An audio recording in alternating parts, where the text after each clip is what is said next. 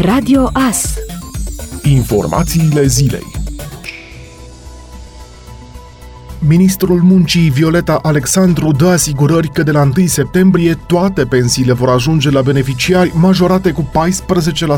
Ea a precizat că se lucrează intens pentru tipărirea tuturor cupoanelor, astfel încât să fie respectat și graficul tehnic. Începând cu data de 24 august, vor fi acordate plățile de 41,5% din salariul brut pentru angajații care au revenit la activitate după șomajul tehnic. Ministrul a explicat că procesarea dosarelor în acest acest caz durează în principiu 10 zile, însă depinde foarte mult de modul în care angajatorii completează actele. Perioada de procesare este cu atât mai lungă cu cât sunt mai multe omisiuni sau erori din partea angajatorilor, care trebuie să facă dovada plății contribuțiilor, a mai spus Violeta Alexandru. Peste 311.000 de apeluri abuzive la 112 au fost înregistrate în primul semestru din 2020, iar cei care au sunat au făcut glume sau au adus injurii operatorilor. Conform unei statistici a STS, o persoană din Ilfov a sunat de 7573 de ori, iar o altă persoană din Vaslui a apelat de 6779 de ori. Un bărbat care se recomanda drept Iulian a sunat la 112 de peste 1500 de ori în două luni, fără a avea un motiv, fiind identificat și amendat. În primele șase luni ale acestui an, în sistemul 112 au fost preluate peste 4,8 milioane de apeluri, dintre care 2,6 milioane au reprezentat urgențe. Cetățenii însă au sunat în repetate rânduri în mod abuziv, fără să aibă o urgență reală, au făcut glume sau au adus injurii operatorilor, au solicitat informații sau au folosit linia de urgență în contextul unor evenimente pentru care nu era necesară intervenția agențiilor specializate, precizează STS.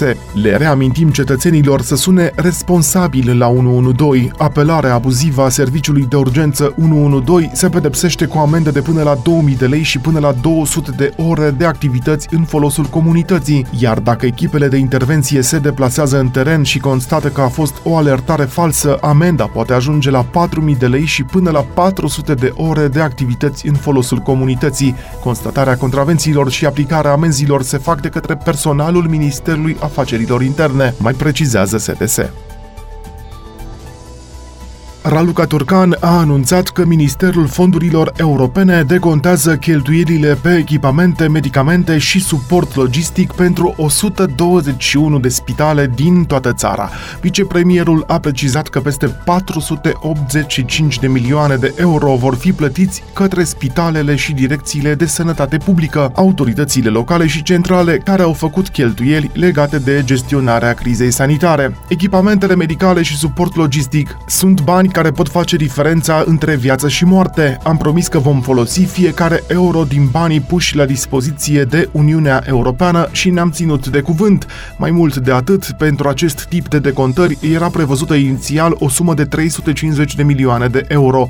Depunem toate eforturile pentru a dubla această sumă și a supracontracta din fondurile europene până la 700 de milioane de euro, bani necesari pentru sistemul sanitar românesc, a scris Raluca Turcan pe Facebook. Ea a adăugat că prin acordarea acestor bani pot fi refăcute stocurile și poate fi achitată cumpărarea de laboratoare mobile. Am început să luptăm cu această pandemie în condițiile în care România avea zero stocuri de medicamente și echipamente de protecție, o rețea de laboratoare aproape inexistentă. Astăzi, prin acești bani putem reface stocurile, putem preveni și achita achizițiile de laboratoare laboratoare mobile sau chiar a spitalelor modulare folosite de Ministerul Apărării în perioada stării de urgență sau alertă. Sunt proiecte care ajung și la 10 milioane de euro fiecare sau cele depuse de IGSU pot ajunge până la valoarea de 49 de milioane de euro, a conchis Turcan.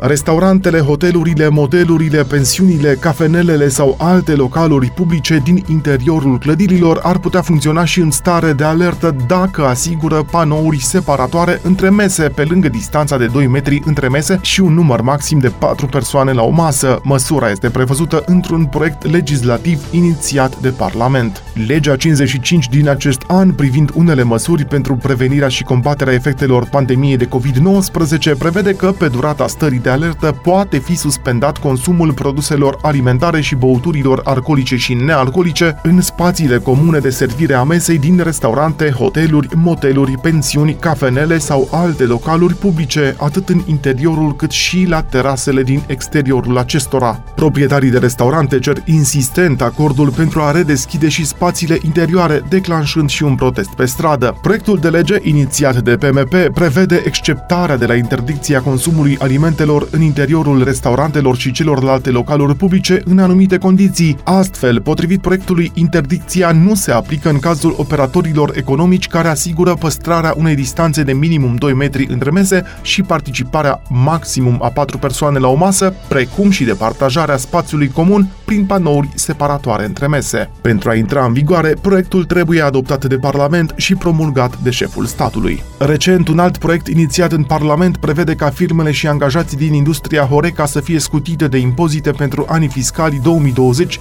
2021 și 2022, având în vedere că restricțiile impuse în pandemie au dus la scăderea cifrei de afaceri în domeniu cu aproximativ 70% față de anul trecut și a determinat suspendarea activității în cazul la peste 40% din operatori.